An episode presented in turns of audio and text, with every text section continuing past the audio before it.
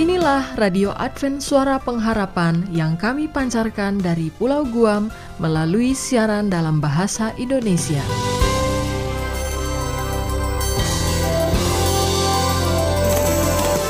Salam sejahtera kepada saudara pendengar dimanapun Anda berada. Selamat berjumpa kembali dengan kami Radio Advent Suara Pengharapan. Dengan senang hati kami akan menemani Anda dan keluarga dengan rangkaian acara yang telah kami persiapkan bagi Anda sekeluarga, dan harapan kami kiranya siaran ini dapat bermanfaat dan menjadi berkat bagi kita semua. Selamat mengikuti dan selamat mendengarkan. Tuhan memberkati.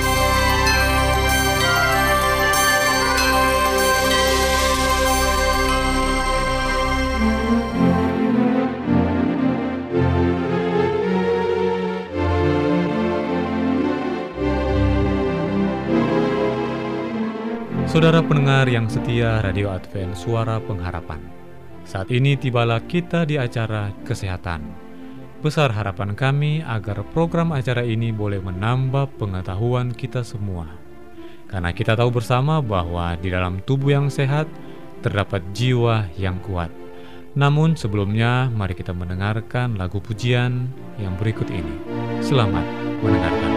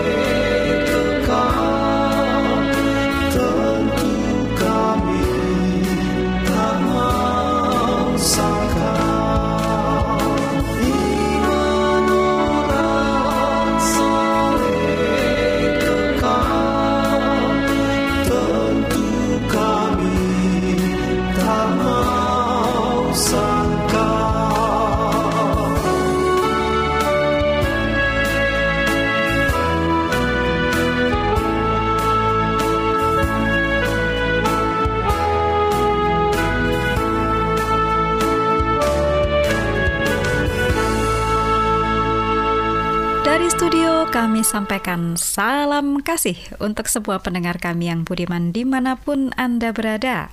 Terpujilah Tuhan untuk waktu yang masih kita miliki. Dan saya Ayura yang bertugas akan dengan senang hati menemani semua pendengar yang bersama dengan kami saat ini melanjutkan ruang kesehatan. Ya, seperti yang sudah disampaikan sebelumnya, kita sedang menyampaikan strategi untuk menghindari penyakit jantung, ya. Ada 5 strateginya dan sudah disampaikan 2 strategi pada pembahasan sebelumnya. Yang pertama adalah tidak merokok atau menghindari konsumsi produk tembakau. Dan strategi kedua adalah olahraga yang teratur. Kali ini kita sampai pada strategi yang ketiga. Apa itu? Diet jantung sehat. Diet artinya di sini adalah makanan yang kita makan. Apakah harus selalu ada batasan? Ayo kita ikuti bersama, ya. Diet yang baik bagi jantung adalah diet yang rendah lemak dan tinggi serat. Coba dicatat ini ya. Lemaknya rendah, seratnya tinggi. Dengan kata lain, secara konsisten, aplikasinya gimana ya? Ah, mudah para pendengar. Kita makan saja atau kita konsumsi buah, sayuran, itu lebih banyak. Lalu gandum atau mungkin kalau di negara kita ini lebih banyak dengan beras ya. Lalu produk rendah lemak itu sangat membantu untuk melindungi jantung. Nah, bicara tentang beras, kita harus pilih beras yang masih tersedia zat gizinya dengan baik. Beras merah, beras hitam, beras pecah kulit itu lebih baik daripada beras yang sudah diselip warnanya putih sekali, karena mungkin saja bukan cuma habis zat gizinya tapi juga ditambahkan zat-zat lain yang tidak baik untuk kesehatan ya. Baik, makanan rendah lemak dan beberapa jenis ikan, ini khususnya adalah ikan yang ada di hidupnya di terumbu karang ya, jadi bebas polusi. Nah itu kalau dikonsumsi bisa menurunkan risiko penyakit jantung. Betul ada batasan untuk pemasukan beberapa lemak ya. Contohnya kalau lemaknya jenis lemak jenuh dan trans fat atau lemak trans itu memang meningkatkan risiko penyakit jantung koroner. Jadi yang kita akan pilih adalah lemak tak jenuh. Apakah itu tunggal ataupun lemak tak jenuh yang multiple ya. Nah, mari kita lihat sekarang ini karena biasanya setelah mendapat informasi kita nih penting untuk pilih kalau begitu makanan apa yang perlu kita konsumsi. Kenapa kalau lemak jenuh itu berbahaya? Karena dia akan membuat hati, menstimulus hati memproduksi banyak kolesterol. Akibatnya kadar kolesterol dalam darah meningkat ya. Kemudian kolesterol yang mengendap lama ya, sudah pasti dia akan menghambat aliran darah karena membuat dinding-dinding pembuluh darah kita itu menjadi menebal. Jadi oksigenisasi terganggu. Metabolisme sel-sel otot jantung juga terganggu. Mari kita perhatikan baik-baik apa saja sumber lemak jenuh. Kalau perlu dicatat ini ya. Jadi sumber lemak jenuh itu adalah lemak dari sapi, termasuk keju. Lalu lemak dari kambing, termasuk susu, Dan juga bila bahannya adalah minyak kelapa, makanan yang bersantan, dan gorengan. Itu semua termasuk dalam lemak jenuh yang harus kita hindari. Yang boleh dikonsumsi adalah lemak tak jenuh tunggal. Ini mempunyai pengaruh sedikit terhadap peningkatan kadar kolesterol darah ya. Ada sih, tapi hanya sedikit. Jadi ini masih bolehlah ditolerir. Itu ada dalam minyak zaitun, minyak biji kapas, minyak wijen, dan minyak kelapa sawit. Nah, sekarang ini mungkin yang lebih baik. Namanya lemak tak jenuh ganda. Ini berpengaruh. Ini kalau tadi itu hanya sedikit pengaruhnya supaya kolesterol dalam darah naik. Kalau lemak tak jenuh ganda atau multiple ini malah membuat penurunan kadar kolesterol dalam darah. Apa saja sumbernya? Minyak jagung, minyak kedelai, minyak kacang tanah, lalu minyak bunga matahari. Yang mana yang sering kita pakai ya? Ini jujur-jujur saja, lebih banyak yang di dapur kita adalah minyak kelapa. Mungkin kita bisa ganti jadi minyak kelapa sawit. Kalau perlu, minyak zaitun yang paling aman. Jadi ingat untuk tidak pernah menggunakan minyak jelantah. Di satu suku tertentu saya tahu bahwa sambelnya harus dikasih minyak jelantah supaya enak banget. Ternyata itu adalah satu hal yang sangat buruk karena akan membuat kesehatan kita terganggu. Asam lemak tidak jenuh yang terdapat dalam minyak bisa berubah menjadi asam lemak trans yang dapat meningkatkan kolesterol LDL, ini kolesterol yang jahat ya, lalu menurunkan kolesterol yang baik atau HDL. Konsumsi kacang-kacangan seperti kacang kedelai, ikan yang bebas polusi, biji bunga matahari, itu banyak mengandung asam lemak omega 3 ya, linoleat, lalu omega 6 atau linoleat. Itu perlu kita tambah ditingkatkan. Begitu pula dengan sayur, buah, jagung, ubi-ubian yang mengandung serat. Nah, serat pada buah-buahan itu bisa secara efektif menurunkan kadar kolesterol yang jahat atau LDL. Demikian para pendengar mengenai diet jantung sehat. Diet jantung sehat ini mudah-mudahan saya berharap itu sempat dicatat ya tadi sumber-sumber apa saja yang kita harus hindarkan dan yang masih boleh kita konsumsi. Diet jantung sehat juga berarti menjauhkan konsumsi alkohol. Dan perilaku ini merupakan langkah bijak sebab mengkonsumsi alkohol dan efek jangka panjangnya itu sangat buruk bagi jantung. Misalnya, alkohol dapat membuat kadar gula darah menjadi rendah, lalu denyut jantung jadi abnormal. Risiko yang lain adalah terjadi aritmia atau kekacauan denyut jantung yang bisa mengakibatkan gagal jantung, memperburuk pembuluh darah, tekanan darah tinggi, aterosklerosis, serta stroke. Jadi diet jantung sehat bukan hanya makanan yang tadi sudah disebutkan, tapi juga tidak mengkonsumsi alkohol. Demikian strategi yang ketiga. Apalagi strategi keempat dan kelima? Ikuti terus ya. Ruang Kesehatan dari Radio Advent Suara Pengharapan. Terima kasih untuk perhatian Anda. Tuhan memberkati kita semua.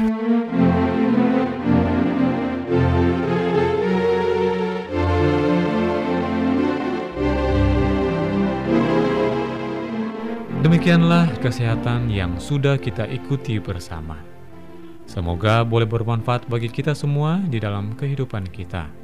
Dan saat ini kita harus mengakhiri program acara ini, tetapi kita akan bertemu lagi minggu depan di gelombang dan waktu yang sama. Tuhan memberkati kita semua.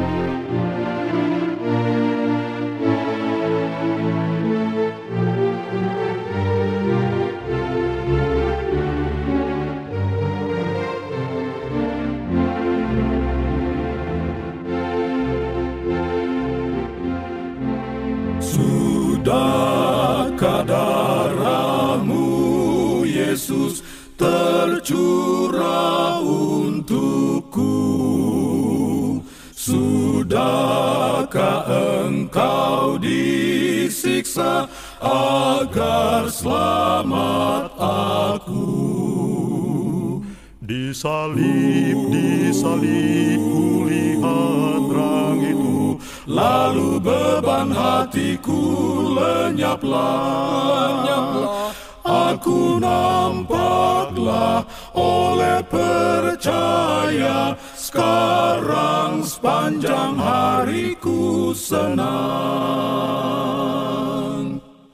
Sungguh karena dosaku Tuhan disalibkan, kasih Yesus ajaib sungguh tak ada bandingan. Disalib pulihlah terang itu, lalu beban hatiku lenyaplah. Aku nampaklah oleh percaya, sekarang sepanjang hariku senang. Selanjutnya mari kita mendengarkan Mimbar Suara Pengharapan. Berdiri dan bunyikanlah, Yesus mau datang segera. Nyanyi musafir dan pujikanlah, Yesus mau datang segera, datang segera, datang segera. Inilah Mimbar Suara Pengharapan dengan tema Berbakti pada Waktunya. Selamat mendengarkan. Bangsa marah itu tandanya Yesus mau datang segera. Pengetahuan bertambah-tambah, Yesus mau datang segera, datang segera, datang segera, Yesus mau datang segera. Salam saudaraku yang diberkati Tuhan, kita patut bersyukur kepada Tuhan atas segala berkat dan kasih karunia bagi kita, ketika kita diberikan kesempatan untuk mendengarkan sabdanya dalam acara Mimbar Suara Pengharapan bersama saya Pendeta Togar Simanjuntak dengan judul pembahasan kita, Berbakti pada Waktunya. Saudara-saudara yang berkati Tuhan, mari kita buka firman Tuhan dalam Lukas pasal 4 ayat 16-20. Firman Tuhan berbicara, Yesus datang ke Nazaret tempat ia dibesarkan, dan menurut kebiasaannya pada hari Sabat ia masuk ke rumah ibadat. Lalu berdiri hendak membaca, ia telah mengutus aku untuk memberitakan pembebasan kepada orang-orang tawanan, dan penglihatan bagi orang-orang buta, untuk membebaskan orang-orang yang teritindas. Lalu ia mulai mengajar mereka, katanya, pada hari ini genaplah nas ini sewaktu kamu mendengarkannya. Saudara-saudara yang berkati Tuhan, dalam perjalanan hidup Tuhan Yesus selama dia di dunia, Yesus tidak pernah melupakan kampung halamannya, kota Nazaret, di mana ia dibesarkan, dan selalu menurut kebiasaannya dia selalu datang berbakti ke rumah ibadah pada hari Sabat, itu hari Sabtu. Dia berbakti pada waktunya, di mana dia merasakan itu satu kebutuhan yang sangat mendasar dan juga satu kewajiban dalam hal menyembah kepada Bapa di surga. Saudara-saudaraku, di dalam keadaan kehidupan sehari-hari kita tentunya membutuhkan suatu tempat yang sangat indah, bukan indah cara fisik, tapi suasananya. Sehingga kita menggambarkan bahwa tempat berbakti itu adalah merupakan suatu tempat yang secara fisik luar biasa. Tetapi Tuhan katakan bukan itu. Yang paling utama, adakah hatimu benar-benar berbakti pada waktunya, menyerahkan akan dirimu, hatimu kepada Tuhan. Ada satu ilustrasi dikatakan sebuah taman merupakan tempat perteduhan, tempat berdoa. Teman-teman saya yang tinggal di Manhattan mengatakan betapa harganya Central Park bagi mereka, pusat taman untuk berkumpul. Mereka tinggal dan bekerja di lingkungan bangunan-bangunan pencakar langit. Setiap sudut kota sangat sibuk dan sibuk yang tiada henti-hentinya. Tetapi apabila memberikan perteduhan, tempat di mana mereka beristirahat sejenak menghirup akan udara segar di antara pohon-pohonan yang sangat jarang di tengah-tengah gedung-gedung sangat tinggi. Mereka mendapatkan hamparan rumput untuk memberikan mereka kesempatan untuk beristirahat. Bahkan mereka lebarkan rekan kain atau tikar atau apa saja sesuatu untuk mereka duduk menikmati piknik atau makan bersama di taman dengan keluarga, dengan teman-temannya. Lalu teman-teman saya mengatakan bahwa ketika mereka berada di taman itu, mereka merasa berada ribuan mil dari kesibukan yang menegangkan dan membuat stres. Padahal mereka sebenarnya berada di tengah-tengah gedung-gedung yang bertingkat tinggi. Saudara-saudaraku, Tuhan Allah memberikan kita suatu istirahat yang sangat indah. Dalam Kejadian pasal 2 ayat 1-3, itu hari Sabat adalah hari perhentian, hari sukacita, hari yang diberkati, hari yang diberikan bagi kita di mana untuk berbakti. 24 jam dalam seminggu Tuhan mengundang kita untuk menyampingkan kesibukan kita sehari-hari, di mana kita sudah bekerja keras mungkin selama 6 hari. Lalu kita mungkin kuliah atau belajar dapat nilai A di sekolah, atau mendapatkan rumah yang mewah. Saudaraku, Tuhan mengundang kita datang kepadanya selama 24 jam untuk beristirahat bersama Yesus. Hari Sabat adalah Injil dalam bentuk dramatis. Karena 1 hari penuh kita beristirahat bersama-sama dengan Juru Selamat kita. Kita menutup pintu dan tuntunan-tuntunan dunia dan merasakan kemewahan dalam janji-janji Tuhan. Berbakti pada waktunya. Kemudian saudaraku, Nabi Lukas dengan 2 episode penyembuhan. Keduanya terjadi pada hari Sabat. Yang pertama terjadi di Kapernaum pada waktu kebaktian hari Sabat, di tempat di mana Yesus menyembuhkan orang yang kerasukan setan, dalam Lukas 4 ayat 33 sampai 37.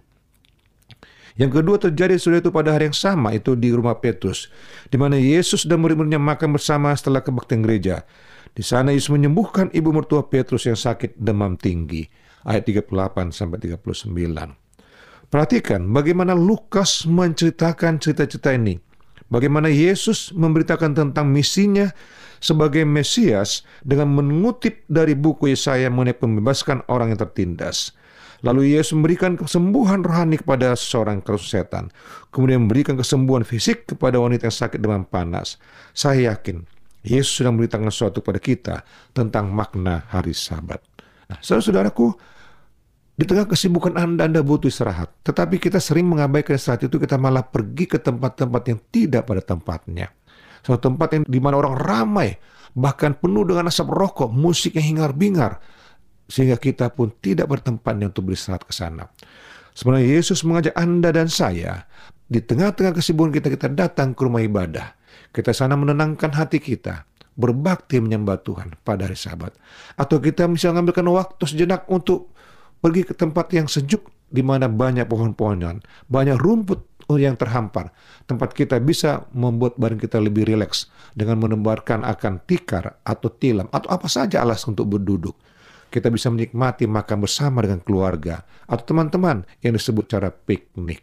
Nah, di situ kita pun merasakan suatu sukacita. Kita bisa dipulihkan dari kelelahan kita. Nah, saudara-saudara, Nabi Lukas memberikan pada kita suatu nasihat. Bagaimana Yesus melakukan kegiatan begitu sibuk, tetapi ambil waktu juga untuk beristirahat. Di dalam perbaktian, ambil waktu beristirahat bersama dengan murid-muridnya untuk berdoa. Lalu kemudian menikmati makan bersama, berkunjung juga kepada keluarganya. Nah, saudara, saya tahu saudara sangat sibuk luar biasa. Berangkat pagi sebelum matahari terbit, pulang ke rumah sudah matahari terbenam. Artinya, Anda bisa berangkat mungkin jam 5 pagi, atau mungkin 4:30 atau 5:30, di mana anak-anak mungkin masih tidur. Anda sudah bergumul di tengah-tengah kemacetan jalan. Lalu pulang lagi malam-malam, anak-anak mungkin sudah tidur. Tetapi saudaraku, jika tiba pada hari istirahat, hari ke-7, hari Sabat, sebagaimana Yesus lakukan, dia datang ke rumah ibadah, ke tempat beristirahat, lalu dia berbakti menyembah Tuhan, membaca firman Tuhan, dia merasakan kesegaran dan dipulihkan. Untuk saudaraku, saya mengajak Anda, mari kita ikuti jejak Yesus. Mari kita ikuti teladan Yesus untuk dapat berhenti dan berbakti pada waktunya. Sehingga saudara diberkati bukan cuma cara materi, fisik, rohani, kehidupan saudara. Dan jika saudara mau didoakan, hubungi kami di 0813-1884-1488. Dengan penuh sukacita kami akan melayani dan mendoakan Anda. Salam saudaraku, Tuhan berkati. Amin. Selamat datang, Sabat yang suci.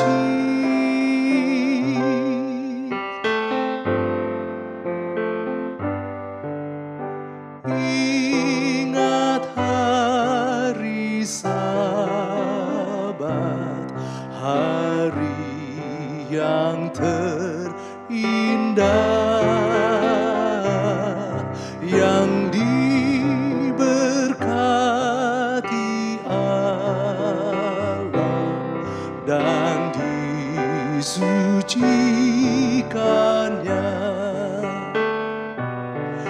Yang berikan perdamaian serta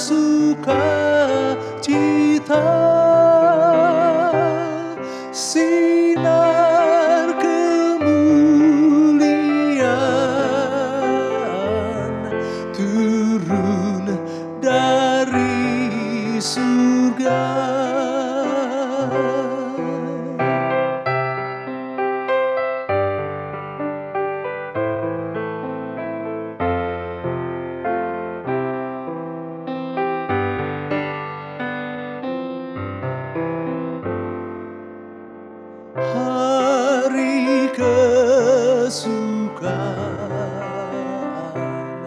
Perbaktian suci, jamnya kita gunakan bersyukur dan puji. Oh Juru Selamat Yesus, indahlah kasih-Mu. Marilah dan tinggallah di dalam hatiku. Demikianlah rangkaian program acara dari kami. Apabila Anda mempunyai pertanyaan atau ingin mendapatkan seri pelajaran Alkitab Suara Nubuatan, Anda boleh menghubungi kami dengan mengirimkan surat ke Radio Advent Suara Pengharapan, PO Box 8090 Jakarta 12810 Indonesia. Anda juga dapat menghubungi kami melalui telepon atau SMS di nomor 0821 1061 1595, atau Anda dapat menulis di email kami awrindonesia@yahoo.co.id. Anda juga dapat bergabung di Facebook kami Pendengar Radio Advent Suara Pengharapan atau di Radio Advent Suara Pengharapan. Terima kasih untuk semua pendengar yang setia. Kita bertemu lagi di gelombang dan waktu yang sama. Salam kasih dan sejahtera. Tuhan memberkati kita semua. Selamat datang Sabat yang suci.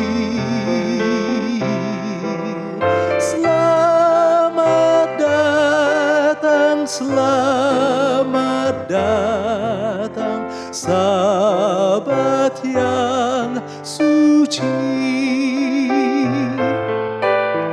Selamat datang Sabat yang suci.